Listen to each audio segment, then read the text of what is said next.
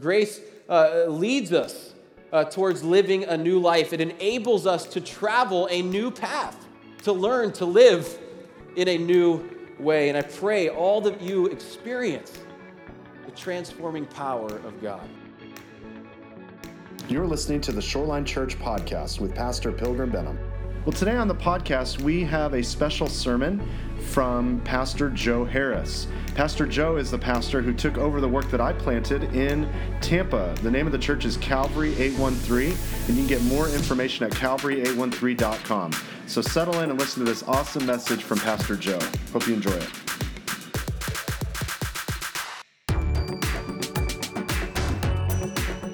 Please turn your Bibles to Ephesians 4, and we're going to start in verse 17. Ephesians 4, verse 17. And I'm reading out of the ESV this morning. Verse 17 Now this I say and testify that you must no longer walk as the Gentiles do in the futility of their minds. They are darkened in their understanding alienated from the life of God because of the ignorance that is in them due to their hardness of heart. They have become callous and have given themselves up to sensuality, greedy to practice every kind of impurity. But that is not the way you learned. Christ, assuming that you have heard about him and were taught in him as the truth is in Jesus, to put off your old self, which belongs to your former manner of life and is corrupt through deceitful desires, and to be renewed in the spirit of your minds, and to put on the new self, created after the likeness of God in true righteousness and holiness. Therefore, having put away falsehood, let each of you uh, speak the truth with his neighbor, for we are members of one another. Be angry and do not sin. Do not let the sun go down on your anger, and give no opportunity to the devil. Let the thief no longer steal, but rather let him labor, doing honest work with his own hands, so that he may have something to share with anyone in need.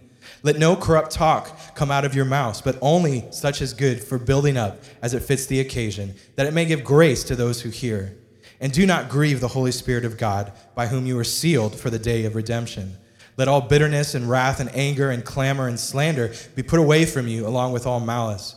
Be kind to one another, tenderhearted, forgiving one another, as God in Christ forgave you. And then chapter 5, verse 1 and 2. Therefore, be imitators of God as beloved children, and walk in love as Christ loved us and gave himself up for us, a fragrant offering and sacrifice to God.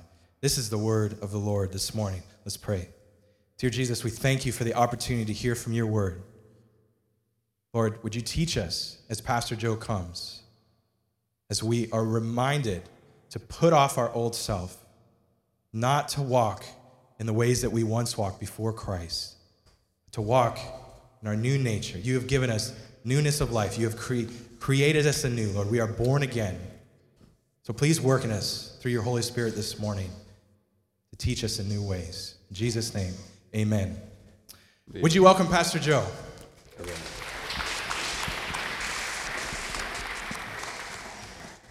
Good morning. It's great to be with you guys. I am very impressed by your greeting time. That was uh, much longer than we greeted our church, I got to tell you. But I am Pastor Joe, and uh, I pastor the church that Pilgrim and Jenny they planted back in 2010 and I've been the pastor there now a little over four years. And it is a privilege to be here. I was here about a year ago and taught you guys. Last time I was here, I think it was like 30 degrees in here. Uh, so I'm, I came prepared, but I'm feeling it's feeling like it's all right. It's feeling nice and warm in here today. Feeling normal. So uh, we're going to be in Ephesians um, chapter four, as we just looked at. And just so you have kind of a background, I am uh, married. I have two beautiful daughters. Uh, one of them was sick and, and couldn't be here today. So, uh, but I am, you know, have a lovely life of 16 years. We've been happily married for about 12 years. Uh, she would she would probably say 10 years, but I, I, I say 12. So, uh, but I have just so thankful to be teaching God's word uh, with us this morning. But let me ask you this question and kind of start off, if you would. Uh, what is the last thing that you tried to change uh, in your life?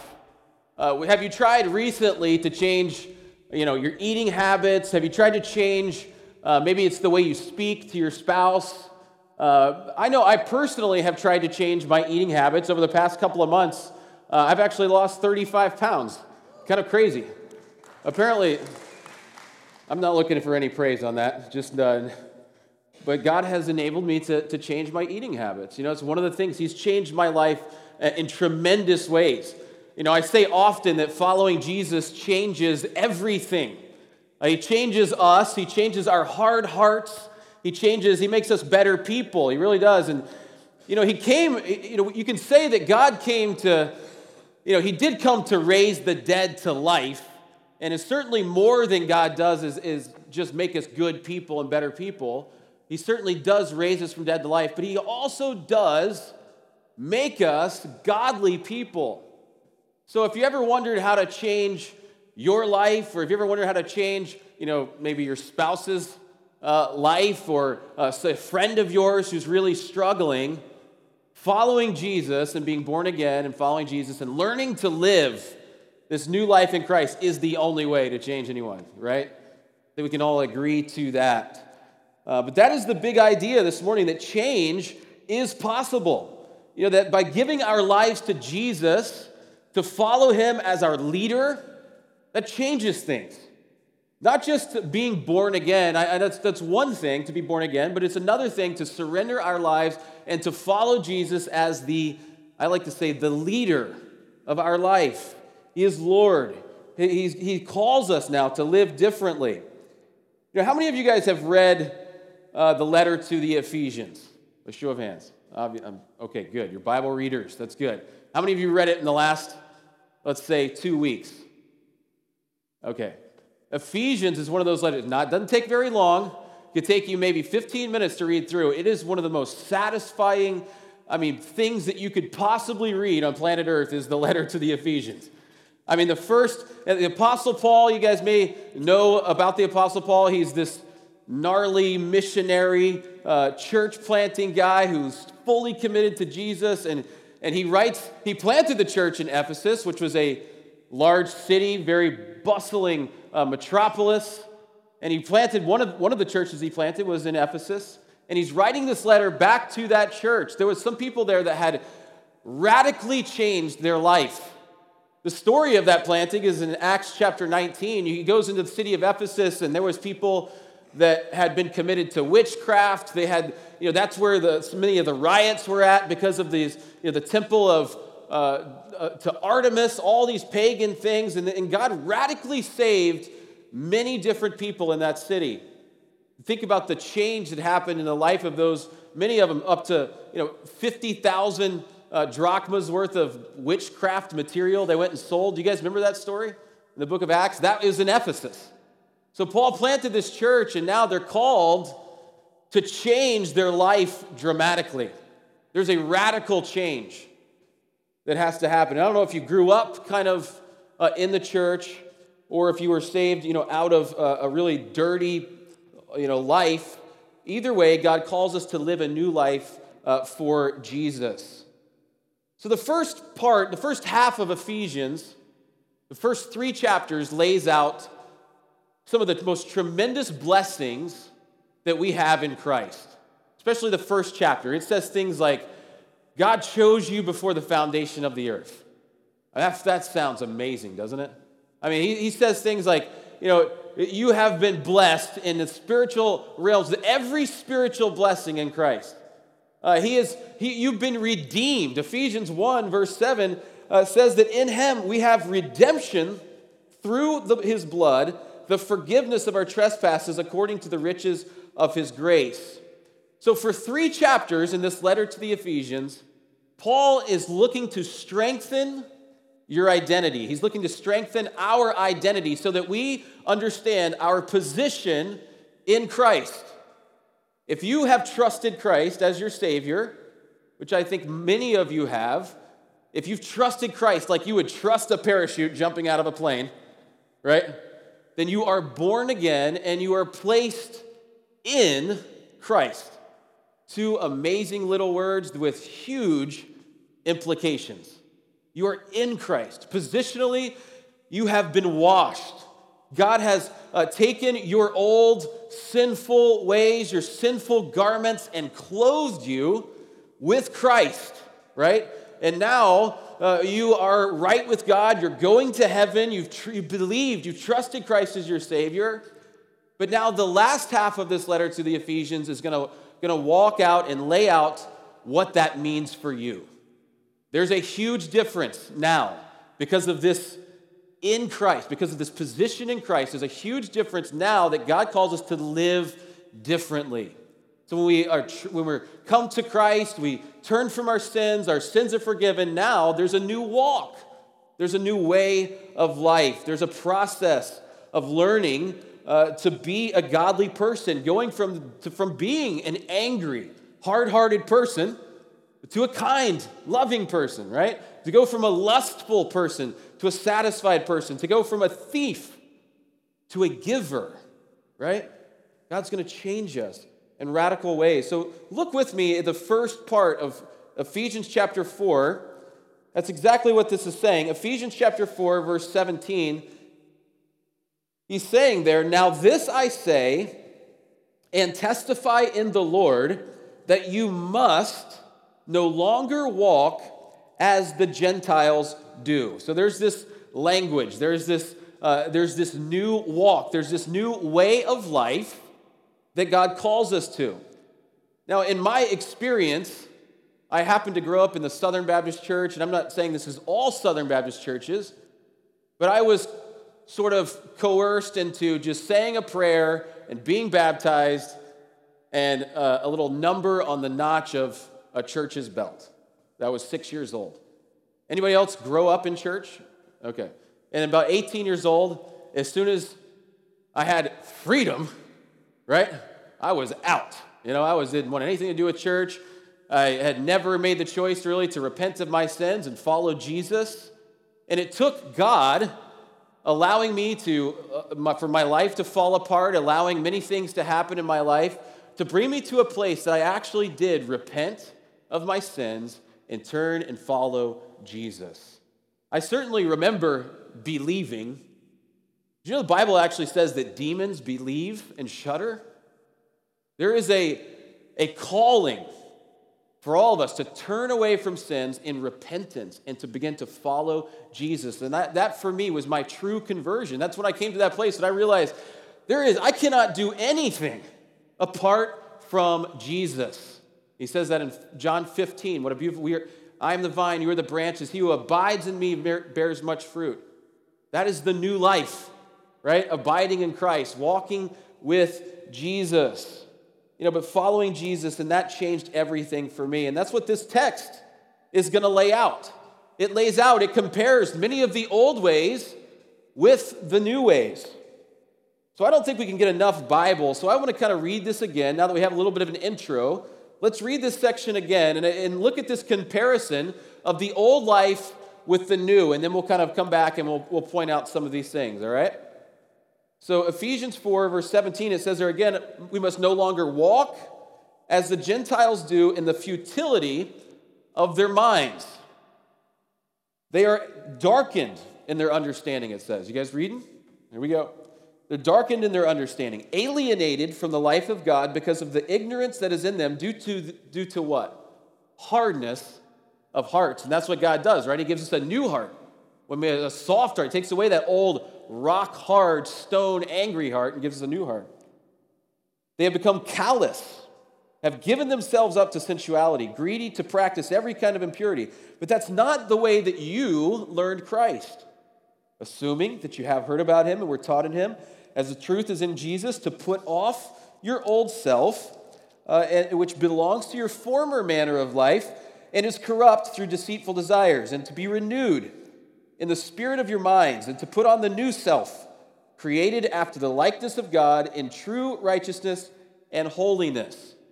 Keep reading with me. It says, Therefore, having put away, this is our practice, what we practice, putting it away, putting away falsehood, let each of you speak the truth with his neighbor, for we are members of one another. Be angry and do not sin. Don't let the sun go down on your anger and give no opportunity to the devil. Let the thief no longer steal. That's a quite a radical change. Let the thief no longer steal, but rather let him labor, doing honest work with his hands, so that he may have something to share with anyone in need. Let no corrupting talk come out of your mouths, but only such as good for building up, as fits the occasion, that it may give grace to those who hear. And do not grieve the Holy Spirit, by whom you are sealed for the day of redemption. Let all bitterness and wrath and anger and clamor and slander be put away from you, along with all malice. Be kind to one another, tenderhearted, forgiving one another, as God in Christ forgave you. Therefore, be imitators of God. Imitators of God. As beloved children, and walk in love as Christ loved us and gave himself up for us. So, this text compares this old life with the new. Has anyone ever experienced a struggle with that? Right? I know I have, especially for you that are married, you know, uh, especially in the home. It, it, that seems to be kind of the sanctifying grounds of our relationship. A lot of times, our relationships, that's where we learn hey, we got a lot of work to do in practicing putting on the new self. Some of you are like elbowing, you know, the spouse a little bit. But there's 12 ways here, 12 things, 12 characteristics of the old life. And I'm not going to spend a lot of time on these, but uh, I just want to point out I, at home I put out these up on the whiteboard and kind of thought about thought through them. Uh, but consider these 12 things about this old life to kind of challenge us to, to be free from them. Number one is that a life apart from Christ is one with a darkened and futile mind. Your thoughts are dark. You're, I mean, you're devoid of truth. Someone who's never come into the light is someone whose thoughts are constantly evil, they're constantly uh, selfish, they are devoid of truth, devoid of appropriateness. You know, you think of a, a child. I just we had a, a we have a two year old, and man, she is cute as a button. I mean, and she is like so adorable, so squeezable, snuggalicious. I mean, this girl has curly hair, you know. But I tell you what, there is something about her heart that is just selfish. I tell you what. She does not think about others. She thinks about herself. She thinks about how hungry she is. You know, I, I believe it was Augustine said something like this: said if toddlers, you know, could strangle their moms for food, they would. You know, that's kind of the way we grew up. That's the way it is apart from Christ. Our thinking is dark, our thinking is futile. It doesn't come into line with God's ways of thinking. Number two, alienated from life. You know, this uh, sin is what separates us from God, right? It separates us from heaven. Uh, before we've ever been cleansed and washed by the blood of Jesus, we are separate from eternal life we're separate from, I would say, even enjoyment of life. You know, I don't think that I could have sat around on a Christmas or Thanksgiving and enjoyed the uh, uh, broccoli casserole, you know, with and loving on my wife and loving on my kids. That never it was in existence apart from Jesus. We're alienated. I don't think we can truly sit back and enjoy a sunset and the beauty of God and until we come into life. Alienated from life. That's a terrible, terrible place. Thankfully, it's grace. We don't have to work our way there, right? If we decide to follow Jesus and repent of our sins, we can experience life. But apart from Jesus, apart from faith in Christ, we are alienated from life. Ignorance.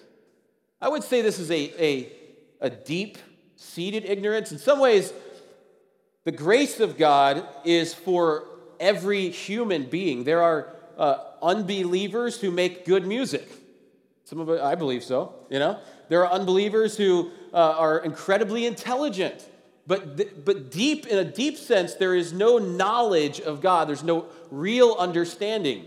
You may claim to be wise. Uh, Romans says that, uh, that claiming to be wise, they became fools and exchanged the glory of the immortal God for images resembling mortal man and birds and animals and creeping things.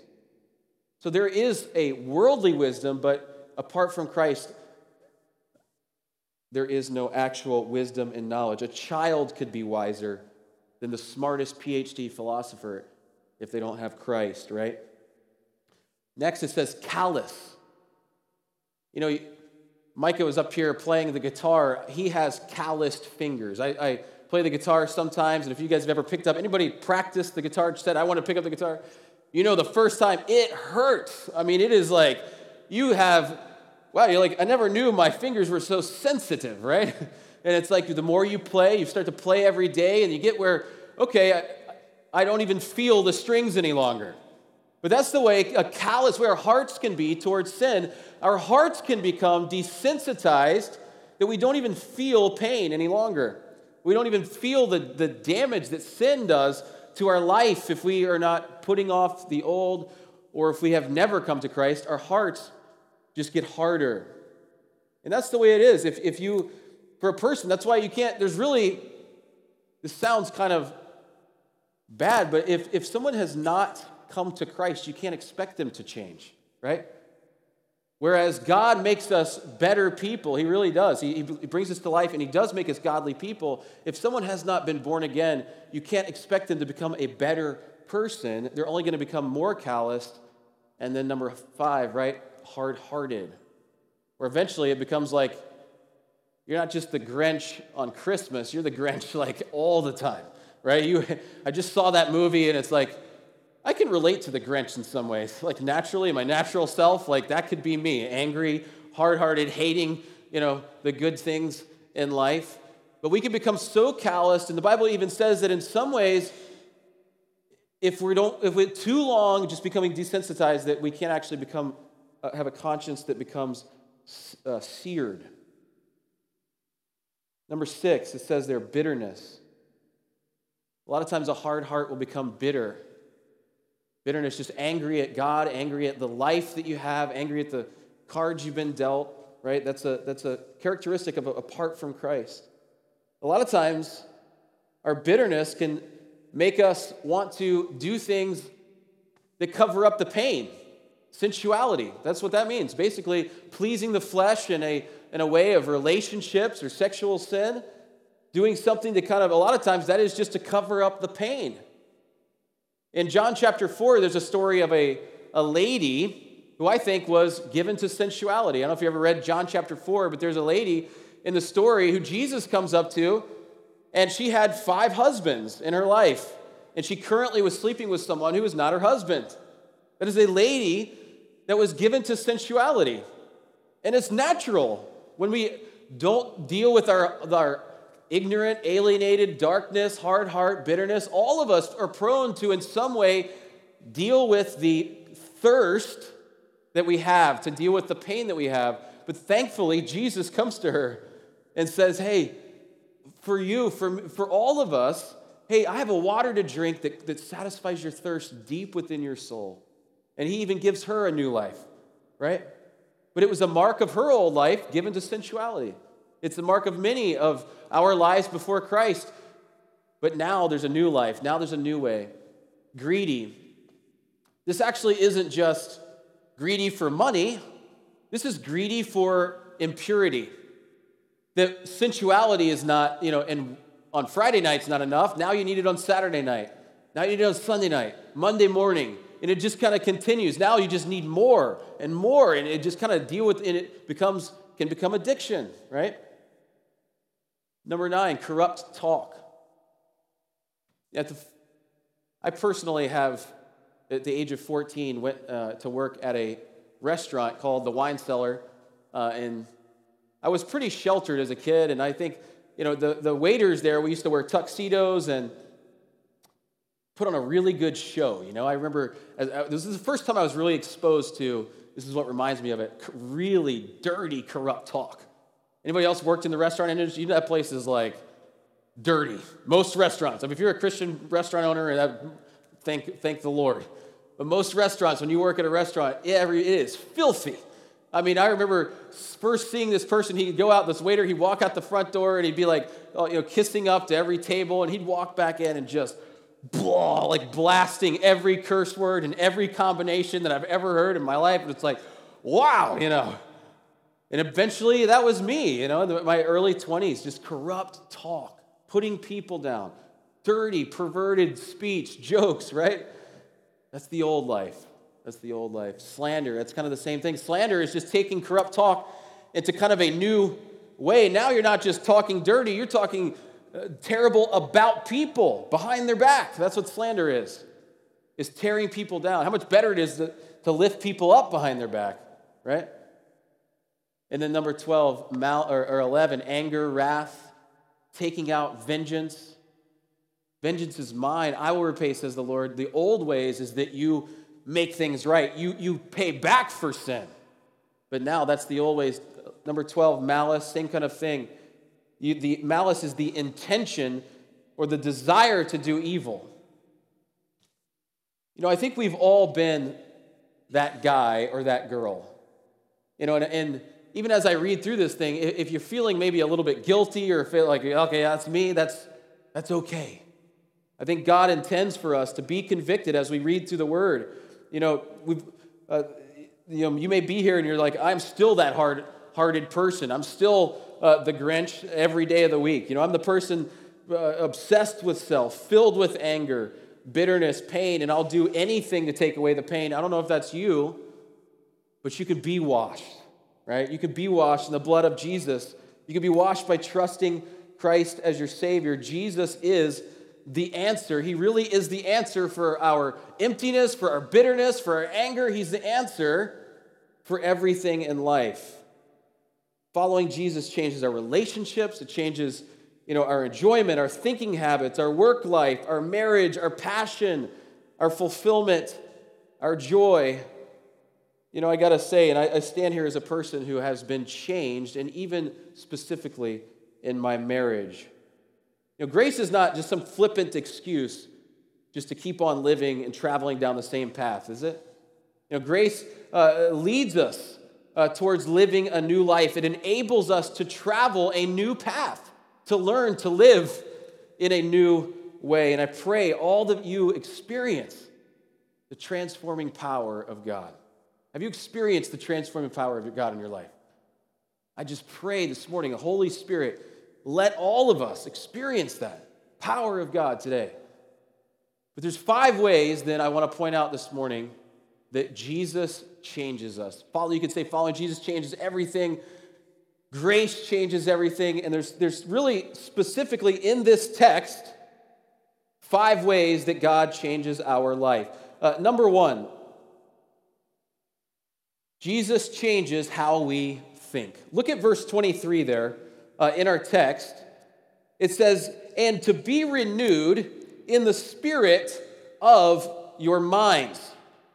We have to allow God to change the way that we think. Our, our minds are like pathways.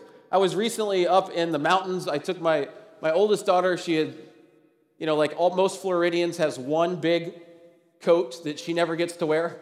You know, and she was like, I want to go see snow, and I was so bad, just want to wear my coat. So I took, you know, the first couple of days of Thanksgiving, we went and we found snow, and we were freezing our tails off. We were hiking through up by this waterfall, and there's this pathway. You know, we pulled over on the side of the road, we saw it, we began to just follow this path. It was, you could tell, there was hundred, there was, you know, nobody around within miles, but you could tell that hundreds and hundreds of people have walked down this path along uh, this trail through the woods. And so we just continued to walk down this path. You know, science tells us that our thinking is that same way, that we have paths in our minds, these neurotransmitter, these paths that we have walked down time and time again in our life. If you've ever, you know, dealt with any kind of addiction, you know that that's the only way to begin to have, uh, uh to, to, to find freedom from that is to mentally begin to walk down a new path. It takes time. It would take time uh, for that path to begin to grow up, for grass to begin to grow up around that again, and to where you, you no longer even see it anymore. It's the same way with our minds. We must begin to change the way that we think if we're going to live this new life for Jesus. You know, we have the, this power in us that allows us to think differently about life. Philippians, if you want to turn there where you can with me, Philippians chapter 4 and verse 8 and 9. And, and Paul definitely needed to control his thinking. Paul was writing this from prison. And if anyone was able to control his thoughts, it was Paul, and he was able to have great joy in the midst of incredible suffering. But here's his instruction to us Philippians 4, verse 8. He tells us to think about these things. He says, Finally, brothers, whatever is true, honorable, just, whatever is pure, whatever is lovely, whatever is commendable, if there's any excellence, if there's anything worthy of praise, think about these things. So there is this putting on, these taking off of the old garments of our mind and putting on the new garments of, of new, pure, holy, righteous thoughts that allow us to live differently. This is a new garment. We take off the old. This is a spiritual weapon that Paul talks about, that to take your thoughts captive to make them obedient to Christ. This is a weapon against the old life. This is a weapon against spiritual battle. This is, you know, how we begin to walk with Jesus as we we realize, hey, even with something somebody says something to us that is you know, perverted or dirty. We, we like, man, we control what we're thinking. And we begin to think new ways, new thoughts. Colossians 3, let me just read this to you. Colossians 3, verse 1 says, If you've been raised with Christ, seek things that are above, where Christ is seated at the right hand of God. Set your minds on things above, not on things that are on earth, right? For you've died, and your life is now hidden with Christ in God. So, in this new walk, we take time in the presence of God to put on this new garment. This is the new walk. We take time in His presence to worship, to surrender uh, to Him. And He's going to show us and expand our minds in worship. You know, the, one of the verses that was just read was Romans chapter 12, verse 1. This has been a life changing verse for me, or 1 and 2. It says, in view of God's mercy, offer your body to God as a living sacrifice. You know where we, do you know where we do this? In the closet, let's say, in the prayer closet. This is, we begin, we, we get in the presence of God, we offer God our bodies as a living sacrifice. And we no longer conform to the patterns of this world, but we be transformed by the renewing of our minds.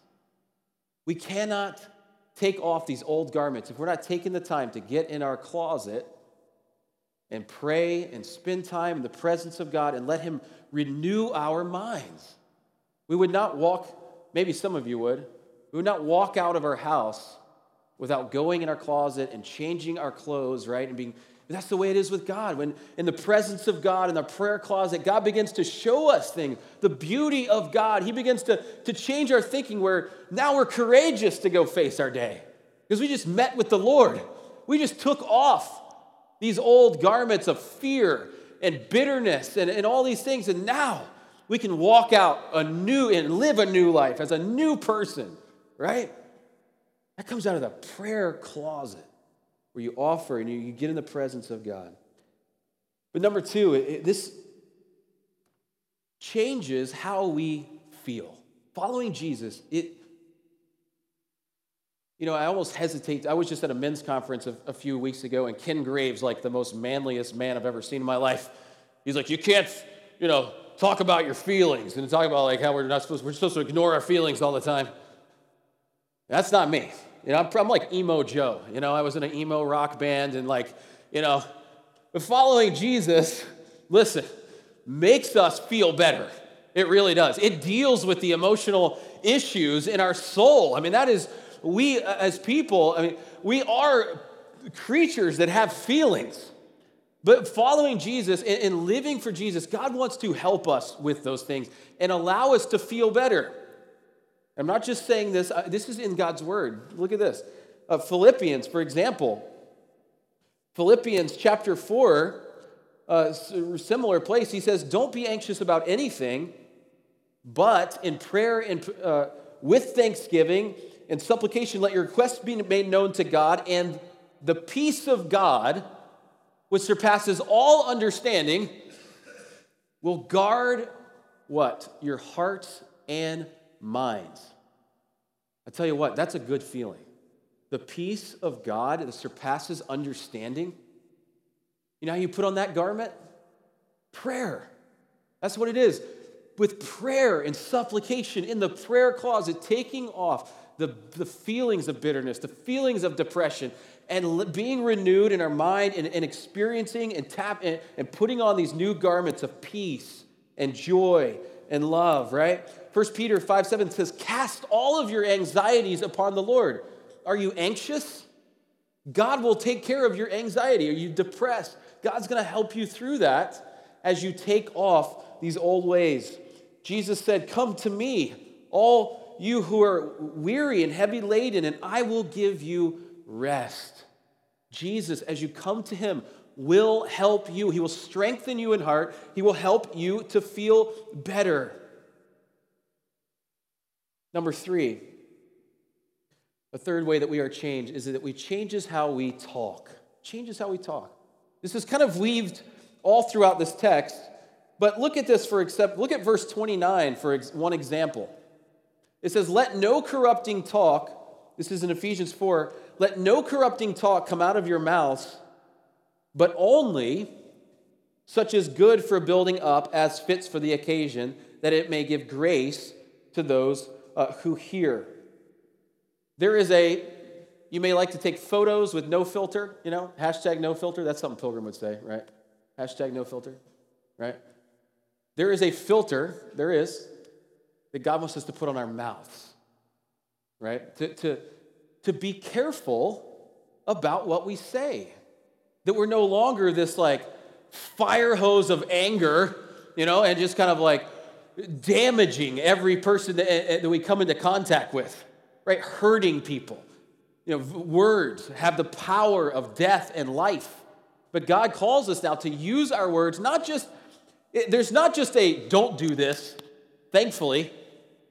Thankfully, it's not just, hey, walk around and don't say anything to anyone, right? There's a filter that we put on our mouth. Yes, we, we stop what we're saying and we, we bite our tongues. And Uh, like Proverbs says, even the fool is thought wise when he keeps his mouth shut. That's kind of a kind way to tell somebody to shut up, too, if you ever, you know, want to use that one. A fool is thought wise if he keeps his mouth shut, you know? But hey, listen, there is a positive way to use our tongues. It says, don't let these things come out of your mouth which is going to hurt, but only that which will what? Build up. Build others up. You think about uh, just uh, some of the things the Bible says about words. A word fitly spoken is like apples of gold in settings of silver. Sounds beautiful. I've never seen that, but it sounds like something very beautiful, right? You know, th- think about uh, what the Bible says about um, laughter, for example. Laughter is a medicine. And I bet you out of this group, there's a lot of you that are funny, that are naturally funny, right? You know how good it feels to have like one of those big belly laughs. We're all like, yes, give me one, please. Like, I just want to laugh, my because it feels great. You know, if that's you, imagine how incongruent it is when you're a mean person, right? People need to laugh. It's like a medicine, right? And you think about anxiety, for example. The Bible says that, eh, that a, a, a kind word lifts someone up. A man, is, is, a man who is anxious can actually uh, feel better by the words of someone who has a kind word to the person who's anxious. That could be you ministering to someone and think about what you could walk up to someone who's anxious and say. We all have the choice, don't we? Just walk up, make it worse, right? Or we can use our tongues to build someone up, to, to impart courage. You know, that's what the word encourage means. It's part of what it means is to give courage. You know, just thinking about, I was up in uh, North Carolina on the Billy Graham Parkway. Just what a guy Billy Graham was, you know? It's like, but you think about the people, or maybe there was one person, I don't know exactly, but the person that said to Billy Graham, You can do this, man, you know? I think of the people that have, have encouraged me. I mean, my heart was beating a thousand miles an hour before I walk up here. And same with you and your, your, your different spheres of, of ministry and life. Think about how we can encourage one another. We can impart courage for someone to go and take a step of faith. It takes other people giving away courage for all of us to walk by faith and to do all the things that God has called us to do. You can be that person, that, that vessel of giving away courage uh, to those around you. You know, James uh, chapter 3, I won't, I'm not going to go into all of it, but James chapter 3 says our tongue is like a rudder on a ship. You know, you think about the massive ships uh, that we have these days, and the tiniest little thing that's guiding it, it's a motor that's driving it, you know, but this tiny little thing, and that's our tongue. Our tongue, it says, our tongue can be a spark that can set our whole world on fire, or it can be one that brings life. You know, it's a, in, a, in many ways, it's a lot like the sexual drive that we were born with. You know, it's like a fire. It can be deadly, absolutely deadly, but it, must be contained, right? Fire, if it's not in an oven or if it's not in a fireplace, we just seen out in California the destruction that that can do. That's our life. If our life is on fire, sometimes it's because of what we said, have said. Thankfully. And I've said this a few times. Thankfully, there's grace, right? Thankfully, Jesus, because we have all, uh, you know, we've slipped in our tongue so many times. We, we've said things we shouldn't have. Thankfully, there's a fresh cleansing. But hey, but there is a practice. There is something God wants all of us to begin to practice, to put on, and that's the new garment uh, taking off the old garments of hateful speech towards others and to put on the new tender-hearted, kind, loving words to those around us. Right? You know, think positively about this. There's no other way I could shut my mouth if, if there wasn't some positive ways to speak, right? I love the power of the tongue. Number four, this is pretty quick, it changes how we work. You know, it did point out there uh, let the thief no longer steal, but rather labor, uh, you know, so that we have something to share. But as Christ followers, as Jesus followers, we should, I believe that we should be the best workers in the workplace. We have the power of God upon our lives. Whether you're an employer and giving jobs to others, you're, you're a, hard worker working as unto the Lord, providing jobs. God bless you. You know, that's awesome. But that's honest work. You've done that through hard work and hard labor as a Christ follower, right? You're not a thief. You have work to share, you have finances to share. And that's what, you know, maybe you come out of a life where it's just all tight fisted and you're taking advantage of, of every person you could. As a Christ follower now, we're called to work, work for Jesus. He puts us in a workplace, but we're working hard not when our, our uh, manager is watching us. We're working hard because Jesus is watching us, right? And then finally, number five, changes following Jesus in this new life as Christ followers changes how we love. That verse in 5 1 says, Walk in the way of love just as Christ loved us. He describes it and gave himself up for us as a fragrant offering and sacrifice to God. You know, love is the essence of this new life in Christ. And it changes. I think if there's one mark of a person who's committed their life to Christ, it's that they now know how to love. You know, I, I, I said that, I, I've mentioned my marriage several times really because of this point. You know, following Jesus has taught me how to be a, a good husband. I could stand before you today and say, by the grace of God, I am a good husband. You know, even as a pastor, a year ago, I was struggling. I was struggling in my marriage. I, I, for whatever reason, I was still dealing with anger, and to the point where I was yelling at home, right? Um, that is something that I, in tears, came to the elders of the church. It was a Sunday morning, and I was about to preach, and I'm confessing my sins and, and to some of my friends and elders, and, and thankfully they're like, that's not okay. it's not okay for you to be yelling at your wife. It's not good. And they began to walk with me, and, and and this was one more of those things, one more of those garments that I began to have to learn to put off and put on. And I stand before you today, and my, sadly, she had to leave because uh, my daughter was sick, but my wife would be smiling, telling you that we love each other more than ever. it has nothing to do with me, it has nothing to do because I was nothing but a hard hearted, you know, depraved, especially talking about early 20s up into the marriage. That's who I was. But now there's this practice, there's this putting on, this expressing love in the way that Christ expressed love to us. Now, think with me. One, we're getting close to being done here. Think about what this looks like. He says, imitate God and live a life of love as Christ loved us. This is not love like, you know, your little love on Facebook.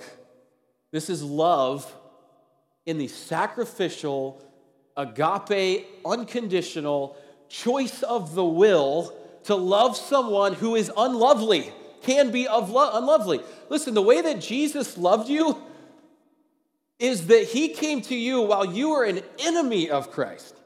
You were, there was nothing lovely about you. I hate to say it, you all are very lovely today.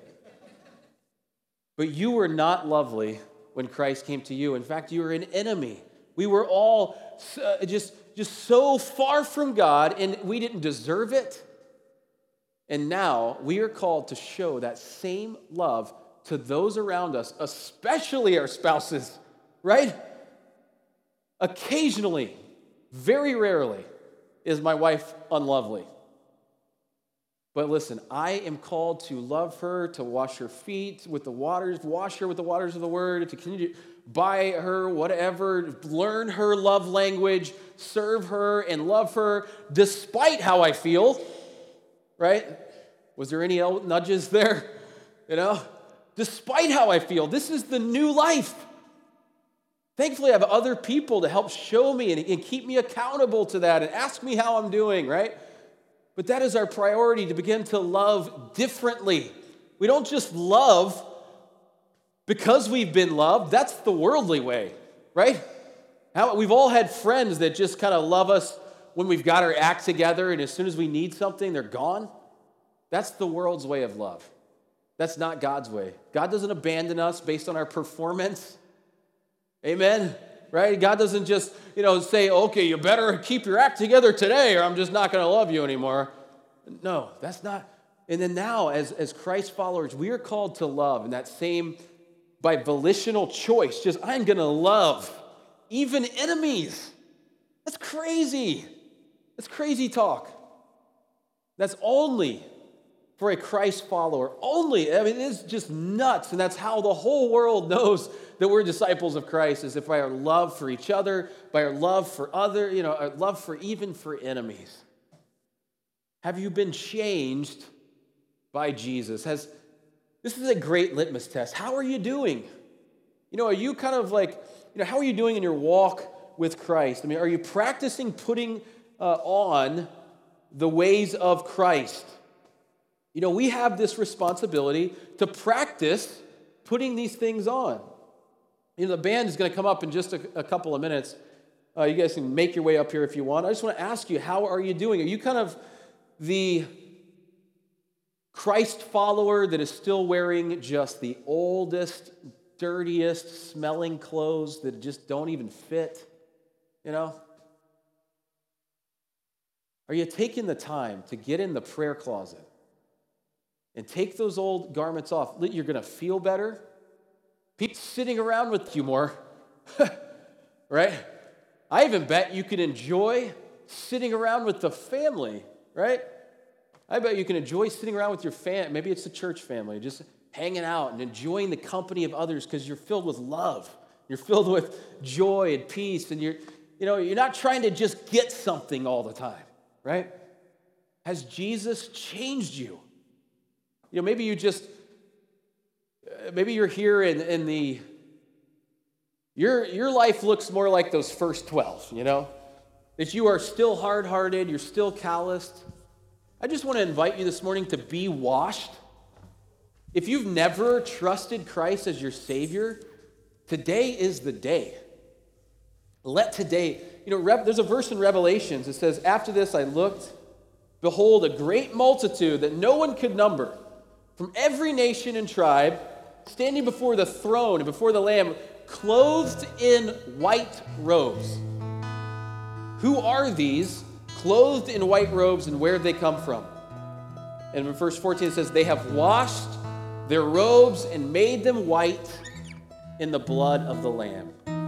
Have you washed your garments, the robe? Have you, have you been washed of your sin?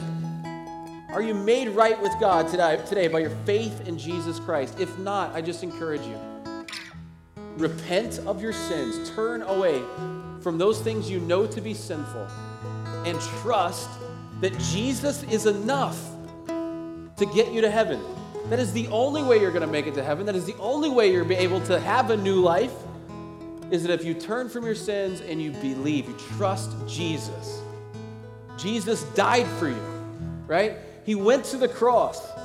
He was crushed, crucified, beat up, beat up, spit on, mocked, smacked in the head with a staff for you so that you can have life, so that you don't have to die, so that you don't have to be the one being mocked, so that you don't have to be the one that being crushed. Have you trusted Christ as your Savior today and been washed?